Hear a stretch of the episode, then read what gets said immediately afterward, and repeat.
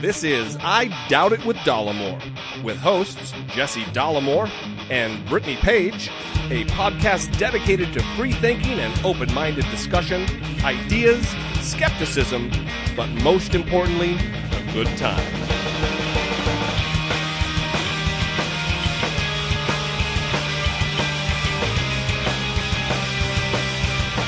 Here we go once again. Did I startle you? Yeah, you God could kind damn. of tell when my eyes bugged out of my head. Yeah, you you sh- you shuddered like I just scared you. Episode 65 of I Doubt It with Dollamore. I am the aforementioned Dollamore, Jesse Dollamore, and sitting frightfully across from me is the lovely co-host Brittany Page. Here I am. There you are. hmm So, as every episode, we try to start off with a little whimsical intro, and sometimes we we have a, a little talk about Brittany and I introducing ourselves to the audience, um, hopefully to ingratiate ourselves to you, the listener. And oftentimes we we give little details of one of of ourselves. Typically involving taking a crap on me. No, no, it's not. Yeah, generally. Well, it's going to be again this week. okay, but yeah. last week it was how different we are and we'll get to the results of what everybody what the conclusions were about the germaphobe shit that you are that you Mm. have The germaphobe shit. Right. yeah and this week i wanted to kind of continue that informal series and talk about how cheap you are Mm, hmm I'm cheap. you know you're cheap Yeah, I don't have a problem with that. yeah It's- I often do this thing where I'll look at a product and I, I I pick a price in my head that I'll pay for it. And if it's above that price, then I won't pay for it. And I know this is probably oh yeah, I do that too. Lots of people do that.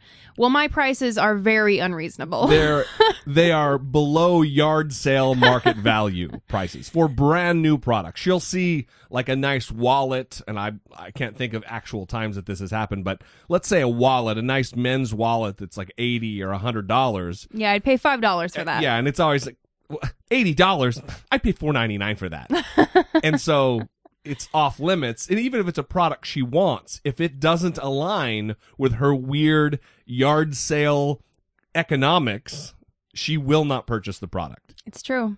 You, it's bizarre to me. It, it- you, your cheapness, your shrewdness is. It rivals my stepdad's. No, no, no. Yes. That's bad. No, when listen, when I when I was in boot camp because I was in the United States Marine Corps. Jesse was a marine, everybody. Well, you don't have access to you don't have like a phone you can just call home. You they bring you to the payphone at designated times, sometimes by surprise, but they bring you to the payphones, your your drill instructors, and you call collect home or to whomever you want to call. You don't have phone cards and shit and you you don't have a wallet, you have nothing. right. You are nothing. You're scum. Yeah. So I several times during boot camp and even subsequent training after that, I would call collect home. Well, my stepdad, I didn't know this until after I got out of boot camp, that he had kept a tally of those collect calls and I was subsequently charged for them. Ouch. Yeah, on I had like a ledger of owed money and that was that was added to the tally and I had to pay back. So you got home from boot camp tired and worn out and exhausted and Well, just having been through hell Yeah. and you're ready to kind of be back home and relax Yeah, and I- then he presents you with a bill for all of the calls that you made home. Yeah. Well, guess what? I could have just not called. Is Yeah. that what you would have preferred? Yeah, it didn't really matter. Apparently not. So you are much like my stepfather. No, I'm not that Mhm. I'm not that hateful. Mhm. Yeah. I, I wouldn't I wouldn't assign it the the moniker of hateful. I think well, you know, you know what I think. I think I'm getting the point across that I'm not a giant fan, but he wasn't hateful. He's just has a fucking very warped sensibility and perspective on raising kids, I guess. I don't know. Right. Pretty I- fucking I'm not. terrible. I'm not sure what to call it, but either way, it's negative. It's dickish. Yeah, it's not. it's not a good thing. So I wouldn't go that far to say that I'm that bad, but I am cheap, and I will admit that, and that's my own thing that I have going on. It, it, it even it even permeates in well because I'm the opposite. I'm not cheap. I'm even when it's a detriment to me. Sometimes I will be very very giving, and and it's not a it's not a matter of not being. gi- I guess I'm saying it wrong because you're not selfish. You're just cheap. But there are times when I go to tip on the bill at a restaurant, let's say, and I notice out of my periphery that you are giving me the crook eye, the eagle eye from across the table to see exactly how much I tip. Yeah. See, this is gonna make me sound hateful. Um, let's just go back to how cheap I am with myself because, like, recently, for example. So I have this shirt and I was wearing it Oh yeah. and Jesse made a comment to me while I was wearing it. He said there's a hole in the back of it. Yeah, I noticed the it's like a, um not mesh and not lace, but It's like crocheted kind of. in, intricately um, woven shirt. right. And it had a giant hole in it, which is not going to be fixable Yeah, no. because of the material. And I was super bummed about it. And well, you were inordinately bummed about it, and I was like, well, oh well, w- when did you get that shirt? How long have you had the shirt? To which you replied, Over a decade. over 10 years she had the shirt. Finally, there's a hole in it, and she was almost heartbroken. Is that, do you think it's because of your, the sentimentality? No, not To at the all. shirt? No, I just I never buy clothes. I never buy Yeah. new things. I just if it's still good to go, then I'm gonna wear it. And I don't really need to be spending money Right, on new right. things. Like I'm just kind of weird like that. Yeah. I don't know. And I am actually, we are opposite in a lot of ways. I am exactly the opposite. Yeah, Not you so much anymore, have but I've got, you have way more clothes than me. Yeah. You have like three times the shoes that I do. yeah. I also gave it, and what's weird is, well, anymore I don't wear, I'm a shorts and flip flops guy all the time. But at one point, you know, I, I dressed for work or whatever. So I own many, many, many, many suits, many, many, many, many sport coats, lots of trousers. I mean, m- maybe what, 20 sport coats? I don't know. You're just a clothes hoarder. Right. And I'm a little fatter than I was at that point. So only about half of them fit me correctly. Right. mm-hmm. But I hope to get back down and to be able to wear them again. Yes. So, We'll see. so on to the aforementioned uh, polling results, the very, very unscientific, not really even polling. We just kind of wanted to get a gauge from the audience. And I kind of got thrown under the fucking bus as far as I'm concerned because uh, the question was not posed correctly. And some of the people, there's no way they listened to the previous episode because I conceded that it was more correct to sneeze into your elbow or into your arm than into your hand because of these experts that you obviously were taught in elementary school who went gave you assemblies on how not to spread disease. Okay, excuse me, no, because for a long time I tried to tell you that the CDC has messages up about where to cough or sneeze, and you did not believe me. So first I had to prove that. We had to get over many hurdles. Right, right. So the original question was whether or not it was right to do it in your hand or in your elbow, but then it kind of transitioned when you realized, ooh, yeah, the CDC does have a thing on their website that says that. Right. So there is a right and wrong way to spread disease. And so then you turn the question into, well, which way were you taught? Yes. And Brett's response to that question was my favorite, where he said that he was taught to cough into his hand, but then he realized how disgusting that was. And now the correct way is in the elbow. Yeah, I, and it's overwhelming. It is overwhelming the response that I'm fucking wrong and gross. Right. Yeah. Yeah. But you got to keep in mind, and I, I don't disagree with that. I, I will I'll I'll take my lumps for sure. But uh, I'm just going back to I was always just taught cover your mouth when you cough or sneeze. Cover your mouth. Cover your mouth. So of course, in my my youthful wisdom and lack thereof, I used the closest thing, which was my fucking hand. Right. So apparently, I'm responsible for the rampant spread of disease and pestilence in the United States. that does not surprise me. Yeah. So there we are. Once again, Jesse is a jackass. Moving along, um, not speaking of jackass, uh, frequent show, I don't know, contributor or he's contributed a couple times. So Marius, um, our Norwegian listener, I don't know if he's our sole Norwegian listener, but thanks for for being there, representing Scandinavia, brother. He wanted um, to point out a, a mistake that I made, and actually, as soon as we turned off the mics last episode, related to our our pedophile talk. Um, that's that's a weird sentence. Um, Brittany corrected me too.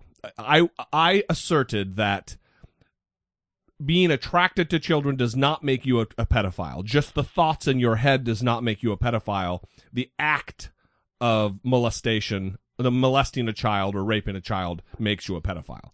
And Marius said, a little, well, actually, for you, pedophilia is the attraction to children, not the act itself. And he was right. Yeah, and that is true. Um, and I, I was going to say it, but I was kind of like, well, you're, you're trying to make a point. I, I you weren't really trying to.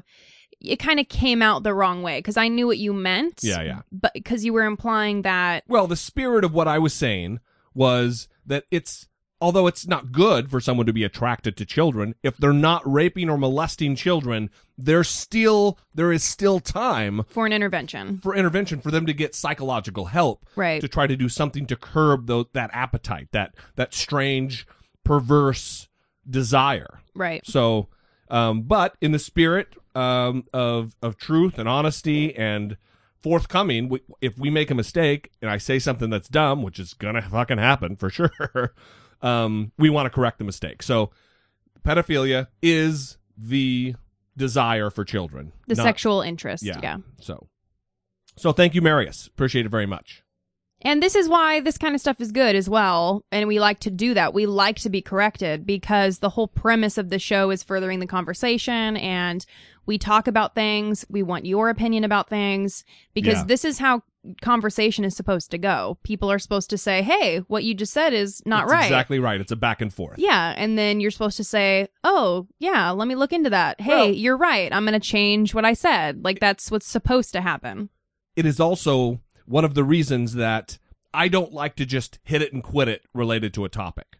That even if uh, we talked about something three or four episodes ago, if someone has something that they want to talk about, shit, even if something 20, 30 episodes ago that we talked about, if someone's catching up on the show and, and listening to things later, we don't mind readdressing stuff because it's part of a conversation.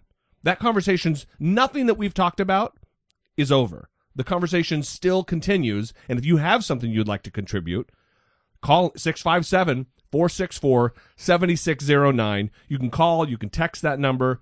The, the conversation continues. Right. So, speaking of the pedophile thing, I may have been a jackass in, and incorrect in my remarks, but at least I wasn't fucking John Grisham. Right. John Grisham was in the news a couple days ago because he said, quote, We have prisons now filled with guys my age, 60 year old white men in prison who have never harmed anybody, he said. He went on to say vague things about how someone might go weird. about looking at child pornography. He said that um, there are men in prison who, quote, got online one night who, quote, probably had too much to drink and ended up on a child pornography website. There's been, listen, Um, let, what? let me say that there have been many nights that I've gone online after having too much to drink, and I, this might be anecdotal, but I have never stumbled upon a child porn website.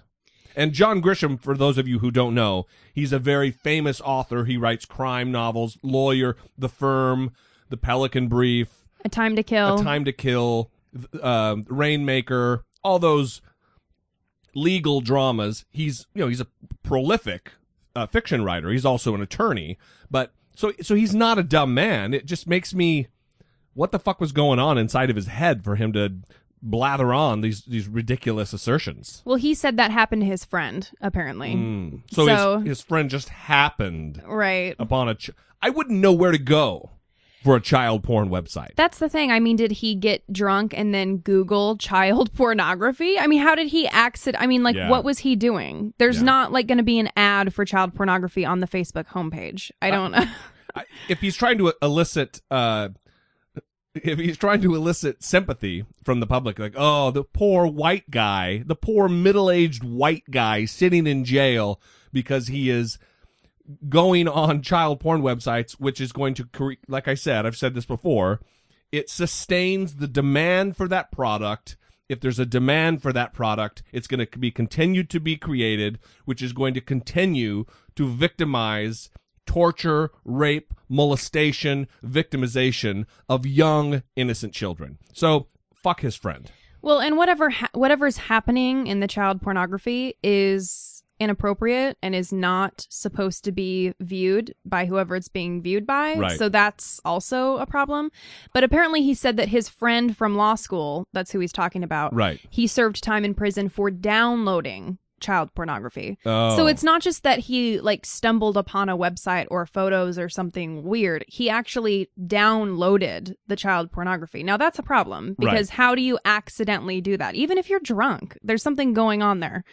So he said, quote, these are people who haven't hurt anybody. They deserve some type of punishment, whatever. But 10 years in prison, Yeah. you know, indicating that that's too much.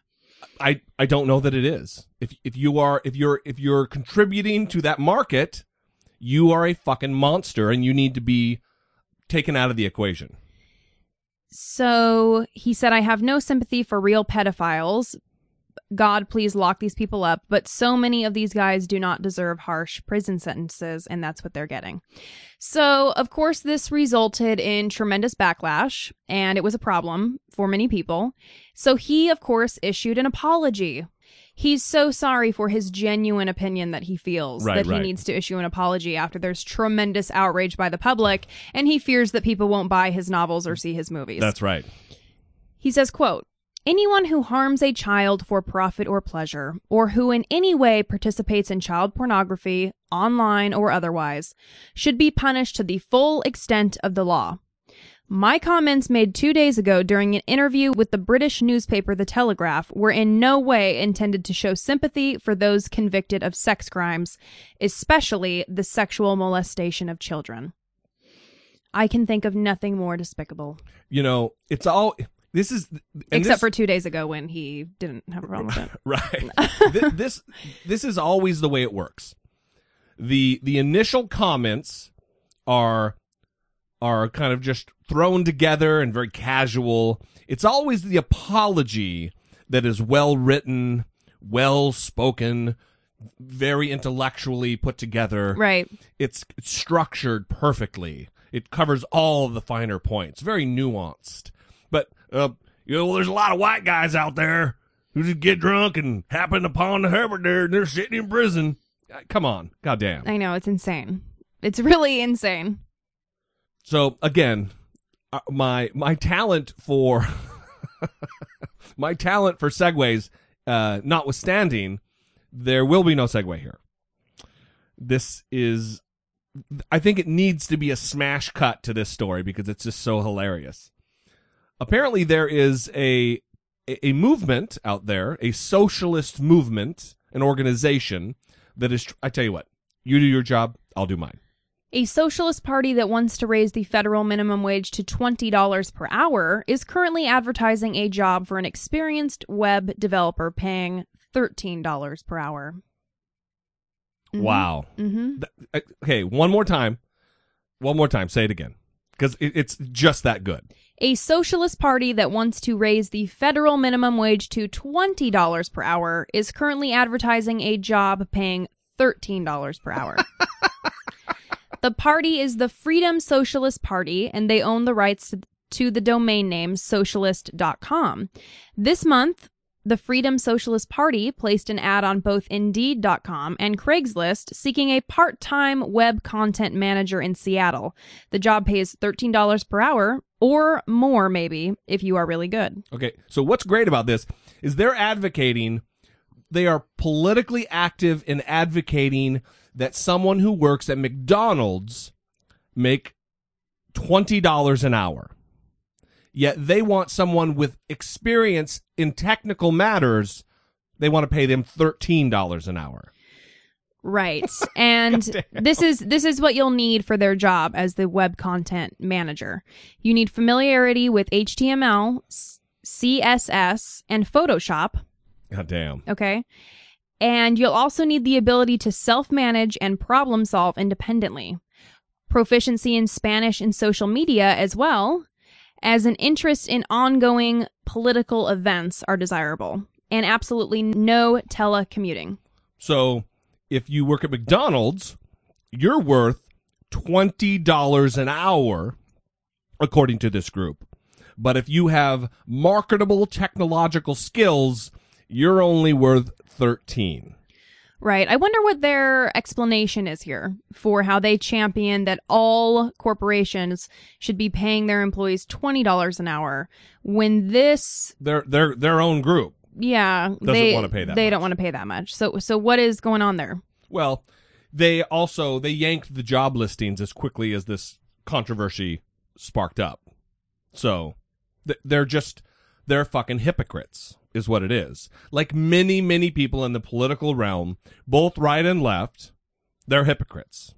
And it's it's and it's also it's it's telling that a $20 minimum wage isn't workable. A $15 minimum wage is not workable. It's just not. I wonder how much I wonder how much the restaurant worker made who was there when Obama had his credit card declined. I'm not sure, but yes, President Obama had his credit card declined. Super super funny story. Where was this? The restaurant is called Estela and it's in downtown Manhattan. And apparently, Barack Obama and Michelle Obama were in town for the president's speech to the United Nations General Assembly in September. So this was just Right. last month. Yeah. And they dined on, do you want to know what they ate? Mhm. Burrata with salsa verde and charred bread, plus a salad with walnuts and anchovies. Mm. Mmm. Um, I, I I'm not shitting on Obama here. I think it's funny. Uh, It's also an interesting insight into the life of a president, into the life of a head of of the most powerful country on the planet. Because he, I mean, there's a scene in American President where Michael Douglas, who's the president of the United States, is trying to buy flowers for Annette Bening, and he first he he can't even. They give him a line out. He can't he doesn't know how to deal with the person on the phone. He he doesn't know where his credit cards are. He tries to just get him to bill it to the White House.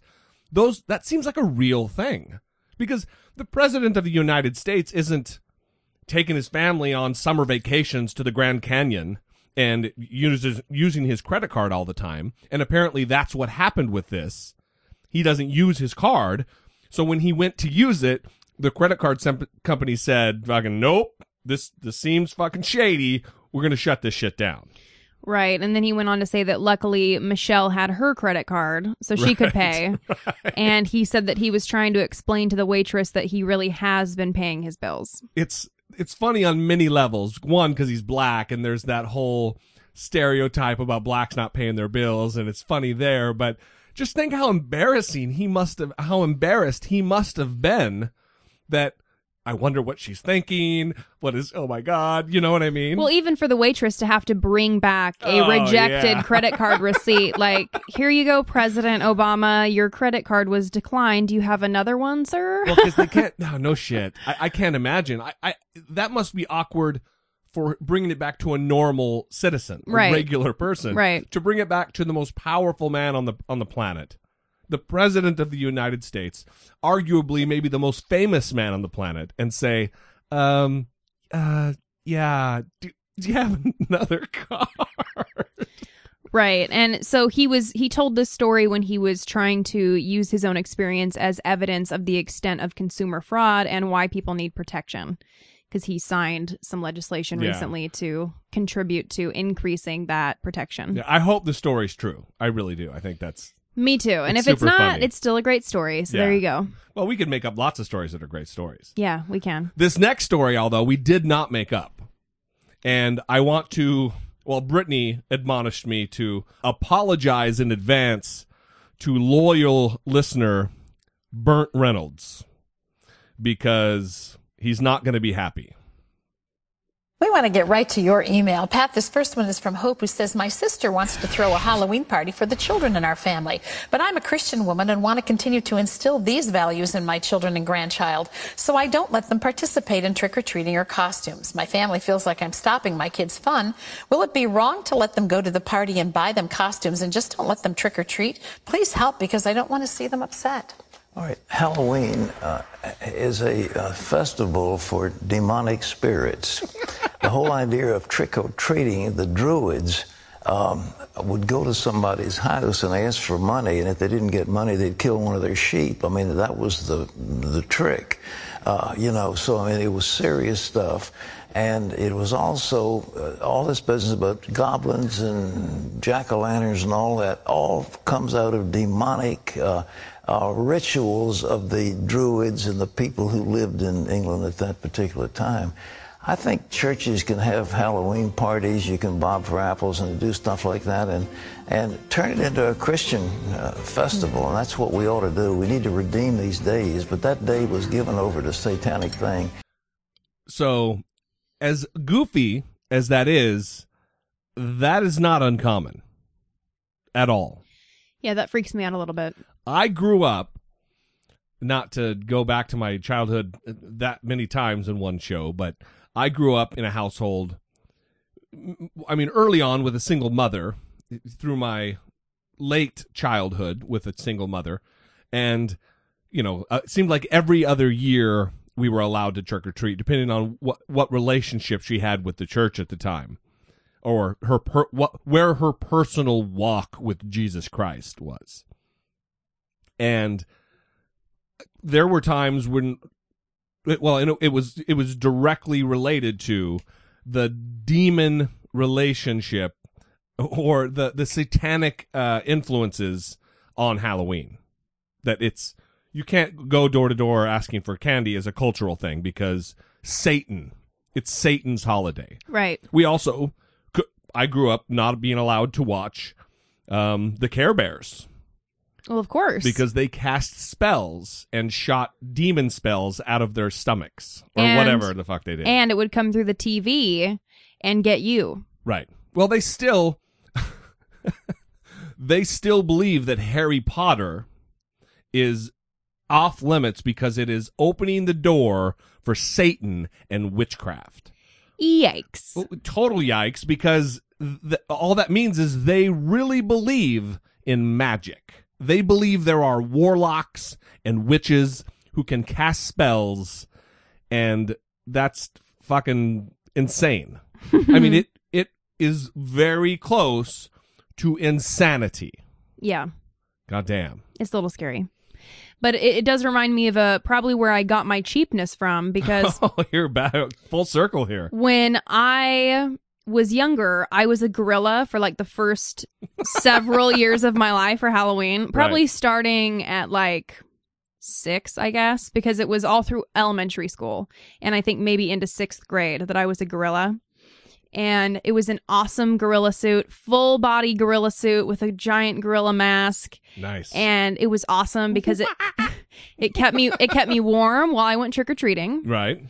And it was so sad because I wore it every year and then I started to grow out of it and it became really short and I couldn't wear it anymore and I would have worn it I'd probably still be wearing it every Halloween if it would fit me. Right, because you're cheap Right. and you don't want to buy a new costume. Right. which isn't really affecting us now in our search for Halloween costumes. Um It's just we aren't able to fucking find what we're looking for. no, I'm also just keeping my sadness over having to buy a costume a secret What, what do you mean? because I'm cheap. Oh, right. I haven't been letting you know that I don't want to buy one. Right. Because of my cheapness. I'm just doing Well- it because we have to. Let's just go as with previous year's costumes. Our last year Viking costumes would be great this year. Yeah, they would. I mean, the priest and nun costume wouldn't be so great because I have a giant red beard and it wouldn't really tie in. Right. But it would certainly work for the fucking Viking thing. Yeah, it would. Well, I'm I'm down for that. So you just let me know. All right. So we're gonna stick with the same theme. Sorry to get off on a little track there. That's a conversation we probably could have had off mic, but um, a North Carolina pastor. We're sticking with the pastor theme, but we're moving into the Ebola territory. Had some some, well, I guess expected things to say. His name is Pastor Ron Baity, Yeah, which is a great name. and he belongs to the Berean Baptist Church. Baptist, North Carolina. Right. They go hand in hand. Right. And he is not very happy about the latest gay marriage sitch. Of course. and apparently is making a connection between gay marriage and Ebola. I'd hate to think that a bull in a pasture and a cow has more sense than a PhD in a university.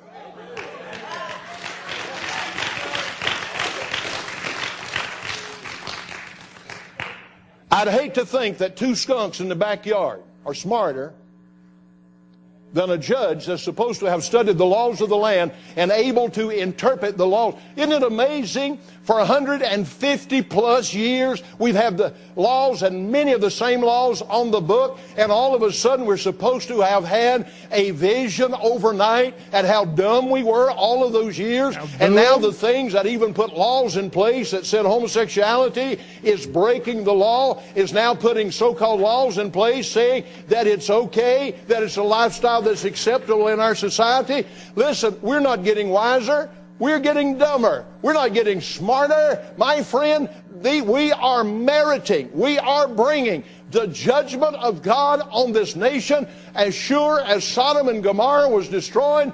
Don't be surprised at the plagues. Don't be surprised at the judgment of God. You think Ebola is bad now? Just wait. If it's not that, it's going to be something else. My friend, I want you to understand. You can't thumb your nose at God and God turn his head away without God getting your attention.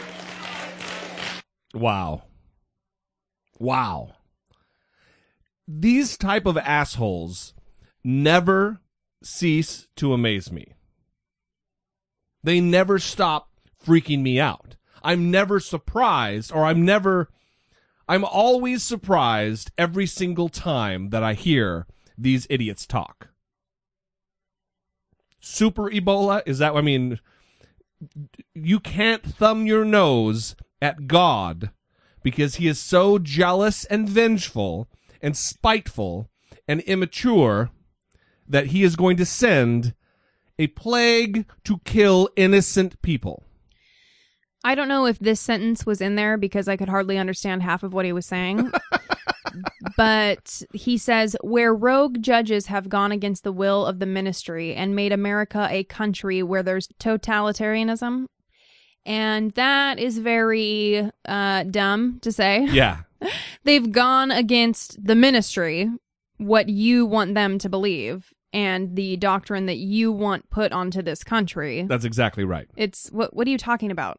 He's I mean it's funny, it's hilarious, but the sad thing is that he has a congregation of followers.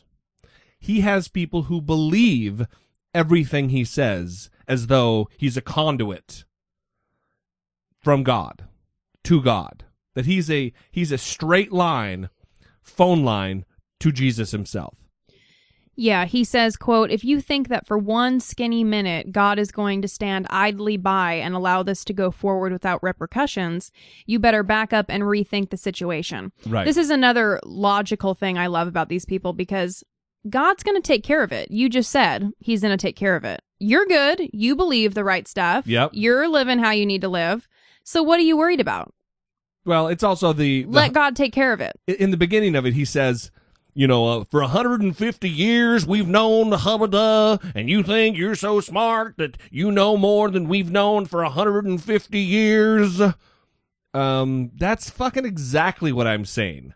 Because 150 years ago was 1846, and we were embroiled in a civil war over whether one man can own another man. Yeah. yeah. There's a lot of shit that has gone on within the last 150 years asswipe that we know is wrong. It was illegal in your very state constitution, the North Carolina Constitution, for a white man to marry a black woman or a or a black man to marry a white woman. So there are many things, many, too many to fucking talk about that were illegal in your state that have nothing to do with the government. Right. I I'm going to keep reading quotes because as I keep reading through this, it just gets Oh, yeah. it gets really good. So Bring he says. "quote There was never a cow going around slobbering on another cow, sending a signal that I'm in love with this cow." And when the bull got in the pasture, we didn't have to give them a course in bullology or cowology. They had an inborn nature. They knew exactly and precisely what they needed to do to make sure that the Baity family had cows 20 years from now. Ooh, yeah. Um, I'm gonna have to go ahead and sort of disagree with you there. Yeah. He he seriously is mentally deficient. He's not a smart man. And what happens with these type of guys is they grow up in this environment. And they grow up, his dad was probably a pastor, and he heard the, the, the fire and brimstone pastoring and the God talk and all the weirdo fucking cadence and the weird shit that they talk about. And so it just became, he just practiced that. He's just imitating what he learned because intellectually, he's not a smart man, as evidenced by everything you've read and what we just heard. Well, and he's also doing that thing where he's talking about you think Ebola, you think Ebola's bad now, just wait. Well, the people that had Ebola that came back, the first people that were back in America that we helped were Christians who were serving missions trying to help people that had Ebola. And Right. then they got Ebola. So God's giving them Ebola to punish America for About- gay marriage. Right. right. Mm, Yeah. Okay. It makes a lot of sense. yeah.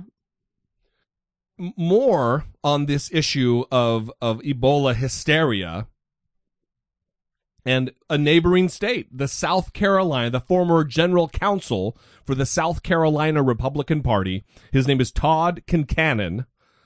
He and I had a little back and forth on Twitter this week. I asked him on the show, and uh, he tried to belittle the show and my audience. Um, anyway, he this is a guy. Do you have the tweets there? This is a guy who was advocating that if someone gets diagnosed with Ebola, that they need to be humanely euthanized immediately. So he's calling for the killing of innocent people who have contracted a treatable disease, who have a treatable medical condition. Now, granted, right now, the survivability is 30%. 70% of people who contract the disease are dying. But he's just a hillbilly, is what he is, who happens to have a law degree. He purported has a law degree. I I think he's a troll. Yeah, he. I. I do don't too. I, don't think anything that he tweets is genuine. I don't think anything that he says is genuine. I don't believe that someone can say the things that he says and be serious. So I believe that he is a troll. Well, I asked him on the show, and I, I said, "Would you like to talk about um, your stance about euthanasia of people who have a, a, a legitimate, treatable medical condition?" And he said, "I'm sorry, are you relevant?" Something like that. And I said, "Well." I said, uh, no, need, no, no need to be sorry, Todd. My audience of thousands appears to believe I am relevant. And then he comes back snarkily with thousands, lol. He typed lol because apparently he's a 15 year old girl. Uh, thousands, lol. I was on Colbert last week, which is great because he's so fucking stupid that he doesn't understand that Stephen Colbert has him on the show solely to make fun of him. Right. Well, again, I just think he's a troll. I don't think he's being genuine. So I think he maybe he is also being like a funny person trying to make fun of Republicans. I honestly do not believe that he is how he is. I just don't. No. Well, but he he legitimately was the general counsel for this for the South Carolina Republican Party. yeah, that may have been the past. Now he's a troll. I don't know. for a living. Now he's a troll. He also has 58,000 Twitter followers who were retweeting and favoriting the, all this interaction between he and I. He's, I believe he's just a, a, a stupid, stupid man. Well, I tweeted him and he didn't reply to me. I asked him how much money he makes in his work as a troll.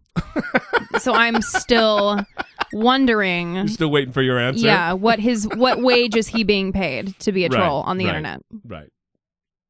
So speaking of trolls, there is in in the gay thing and the Ebola thing and Christians, there is a couple that, as we've talked about, uh, Utah and Idaho both. We're specifically going to be talking about Idaho right now. It's coincidental that Brittany and I are both originally from Idaho, now living in in sunny Southern California. There is a couple, and the local news KBOI in Boise did an did a show, did a did a little news package on this couple who are driving around right now with messages on their vehicles anti-gay, anti-homosexual marriage. On their jacked up, uh, super old, spray painted camouflage cars. That's right. On their I, you have to you have to get that in there. Right. And with it says God's not dead on the window. I mean, it's just classic white trash Idaho. but the story there's more to the story than that and we'll talk about it after the news package. Others are also saying the federal court ignored the will of the people. Denny Hawkins introduces us to one family who says gay marriage is wrong legally and morally. Well, Natalie, there are certainly two sides to this story, and I talked with one Treasure Valley family who says they're choosing now to take a stand against gay marriage for all the people out there who feel they can't do the same, and they're doing it in a very public way. It's a historic day for same-sex couples in Idaho, but Justin and Melanie Sease say they're staying far away from all the celebration. we can never accept public homosexuality. It's wrong, and it's wrong in God's eyes first, and He's very clear in the Bible. The family says they live by the Word of God, inside and out. Inside, the Holy Bible sits front and center on their coffee table. The Bible says that when homosexuality is publicly accepted, that basically it spreads like a cancer. And outside, they're taking a more public stance against same-sex marriage in Idaho. This one, actually at the high school right here, really offends people. The family says they're now being ridiculed for stamping these statements on their car windows. We have a few homosexual extremists that cuss us out and get very angry with us and threaten us. But the family says they're standing up for what's right and speaking out for others who are afraid to do the same. No one else is going to do it. We might as well do it, you know. Start doing it. Hopefully, other people will join us and, you know, follow us and do what we're doing. Even though same-sex marriage is now legal in the state of Idaho, the couple says they know they're not alone in this fight against it. Most of this part of Idaho actually, you know, gives us a thumbs up, honks, smiles, rolls down their window at stoplights and I says, like your sign. you know, we like your sign, we like that you're taking a stand. The Seases say that this ruling leaves no place in society for their family, but they do say no matter what happens from here, they will put their faith and trust in God in order to move forward. Natalie? So it's Justin and Melanie Sease, S E A S E, Yeah. and they live in Meridian, Idaho. And Which is where Brittany went to high school, everybody. Right. And I love how they're like, yeah, people love the sign. Yeah, I'm sure there's many people who are also Right. hateful that Right. love the hatred that you're trying to well, spread. it's also funny that he he categorizes them as homosexual extremists. When is it so extreme to want to be treated equal? Is it so extreme to be want to want the Constitution to apply to you in the same way that it applies to someone who is heterosexual? That's not extremist. Right. And I'm sure not everyone that has had a disagreement with him is a homosexual because there's many times where people are on my campus at school holding signs against gay marriage and I've gone up to them and not been angry or cussed at them but just Right. you know asked if they've heard that research where um you know, they put the device on their penis of the Mhm. homose- of the homophobic man and then they react to gay porn and I just inquire as to whether or not they think that their penis would become erect if they watched gay porn. Right. Well, which is where the hashtag truth wiener came from. Right. Which I think very well could apply to this man, to Justin Sease. We can never accept public homosexuality. We can never accept public homosexuality. And why is he talking about public homosexual? So he can he can accept private homosexuality? I mean, is is that what he's saying? We can never accept public homosexuality. You're you're supposed to be in private with that, like me. We can never accept public homosexuality. Are you are you a little uncomfortable? Yikes. The views and opinions expressed by Jesse Dollamore are solely those of Jesse Dollamore and do not reflect the views and opinions of Brittany Page, who is a far superior person and much more measured and reasonable in her views and analysis. All right. I definitely think there is something to that research and to those people who are so opposed to homosexuality because like these this couple, I mean they're sitting on the couch, they're holding hands, they're talking about the threat of homosexuality. It's not a problem. Just let people do what they're going to do. Right. There's gay people that are going to be out there anyway. Okay. It doesn't matter. And you can have kids and you can instill your kids with your values and raise them to be just like you. That's your right. No Well- one's, no one's going to interfere with that. Here's the all they have to do is teach their kids this is the way we believe and this is the way we are going to live because this is the right way in the eyes of God. There are going to be other people who live terrible lives with which we do not agree. But we're not going to be a part of that. But in the world, there are terrible human beings who happen to be gay, blah, blah, blah. They can poison their kids' minds without driving around with fucking signs on their car talking about how God is going to kill homosexuals and it's an abomination and blah, blah, blah.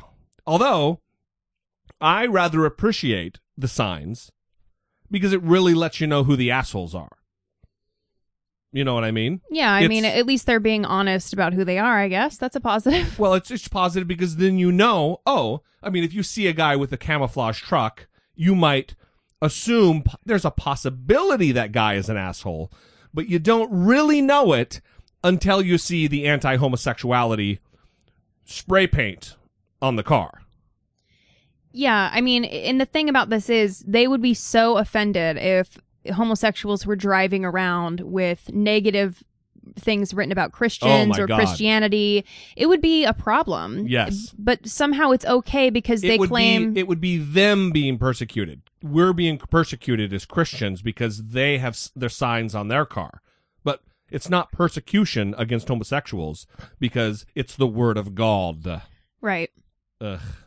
So it does kind of tie in. All this kind of ties in to um hysteria, religious hysteria, and but it, it it's a sideline issue to the hysteria around Ebola too, because obviously you've got your nutter nutter butter pastors who are saying that it's God bringing this upon everyone, but generally people are very uneducated and very easily scared about these types of quote unquote plagues, these types of pandemics. And this really isn't even a pandemic yet, Ebola. And we took a look at a few things that are more dangerous. If you were to sequester yourself into your home for fear of getting Ebola, if you were to self quarantine your family, there are many, many things that would pose a larger threat to you inside your own home than Ebola.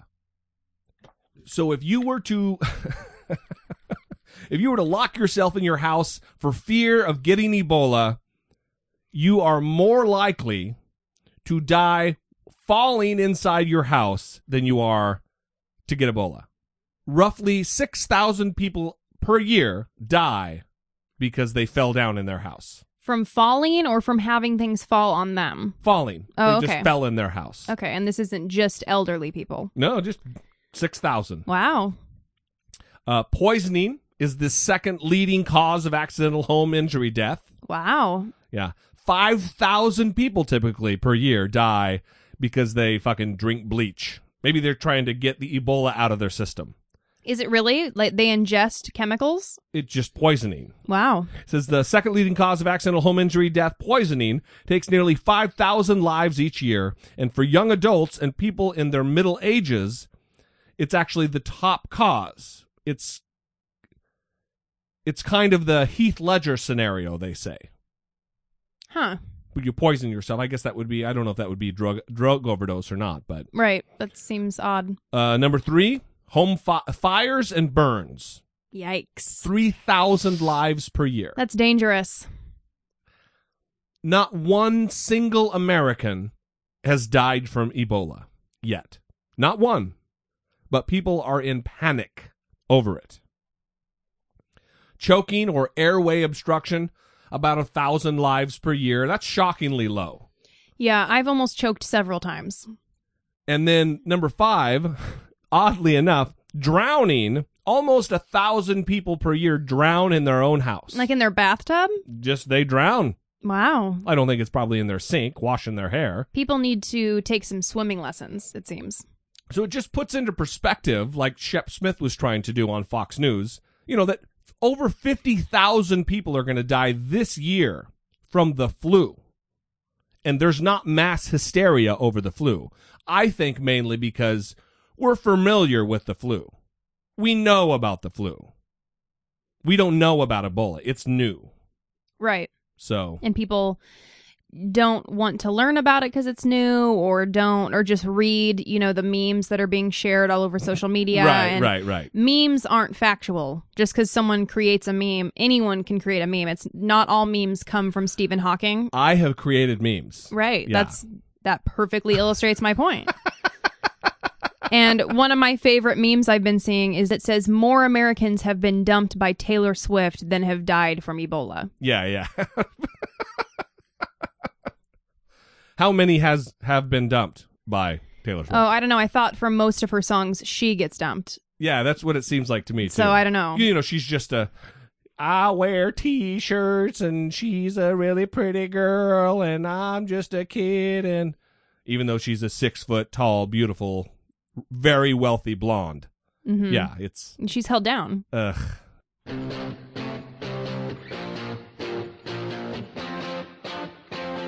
Taking care of biz. I have two stories for my segment of taking care of biz. I'm only gonna play the intro one time. Yeah, that's fine. Although I do like hearing it. Um, the first one is out of Oregon. A man in Bend, Oregon, his name's Eric Hale, and he's 45 years old. He won the $1 million Powerball jackpot last month. Wow. And what happened was he didn't get the Powerball number, but he got the other all, numbers. All the other four or five numbers. Five numbers right. And he's been playing the same numbers for 20 years Wow. and he finally won. And what's taking care of biz about this story is when he was a kid, he promised his brother that if he ever won the lottery, he would split it with him. And when he found out he won, his first call was to his brother That is awesome. to let him know, guess what? I won. Remember, as kids, I told you that I was going to give you half. And guess what? I'm still awesome. I'm going to do that. That is awesome. Yeah. Because he could easily have said, Yeah, we were fucking kids. I'm not gonna fucking do that. That's dumb. Right. But he kept to his promise and, it's he did a, it. it's only a million dollars, so he's probably only gonna end up with seven hundred grand or six hundred thousand. yeah. So, So, he's giving away three hundred thousand dollars, and he's only gonna get three hundred out of his million. Right. You just did all that math. That's great. You were almost completely correct Oh, right. because each brother is going to get $335,000 Yeah. After taxes, of course. And they already have plans for how they're going to spend their money. The winner said that he's going to take a 20 day trip to China, pursue a master's degree in clinical psychology. Heyo Wow. and invest some of his money. And then his brother is currently pursuing a doctorate and he plans on paying off his student loans. And that's, That's all. That's all he'll have money for. No, I'm kidding. Then he's also going to put a down payment on a motorhome. Well, at least at least he's not going to invest in spray paint for his jacked up four wheel drive camouflage truck with anti-gay messages. I mean, yeah. thank It- God for that. Yeah, well, he lives in Bend, Oregon, so There's weirdos there too.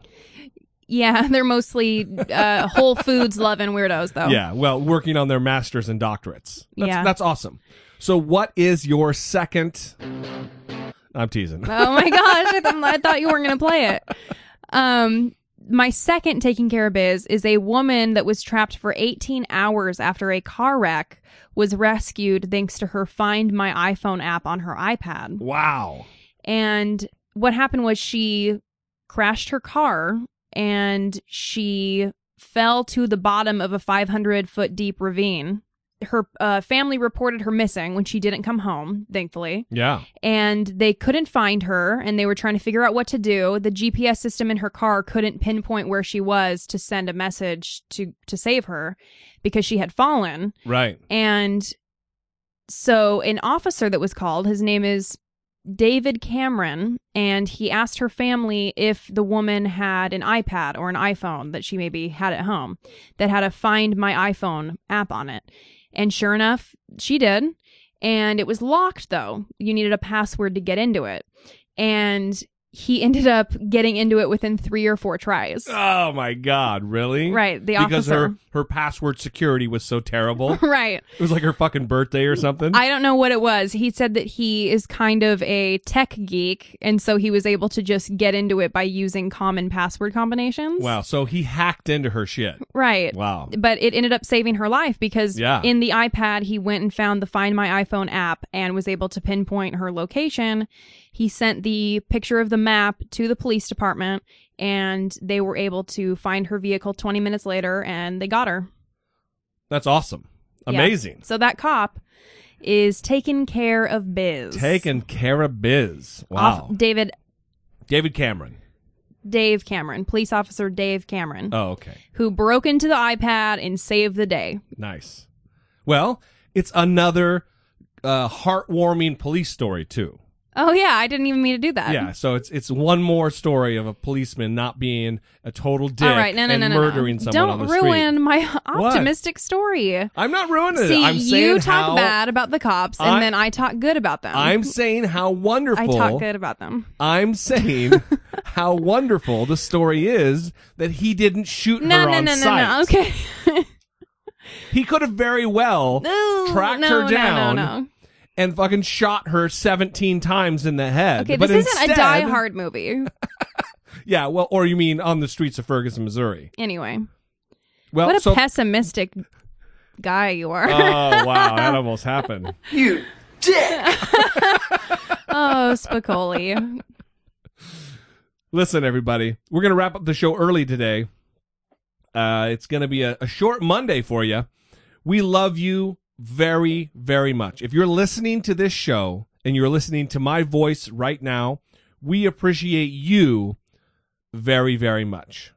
As much effort as we put into this show and as much research and fucking whatever that we put into the show, uh, it's nothing compared to the time that you spend listening because without you, there would be no us. I don't mean that literally. We would still exist, but this show wouldn't fucking exist. So we really appreciate you. If you'd like to appreciate us back other than listening, there are a couple methods. One is dollamore.com. Up in the top right hand corner, there's a link that says support the show.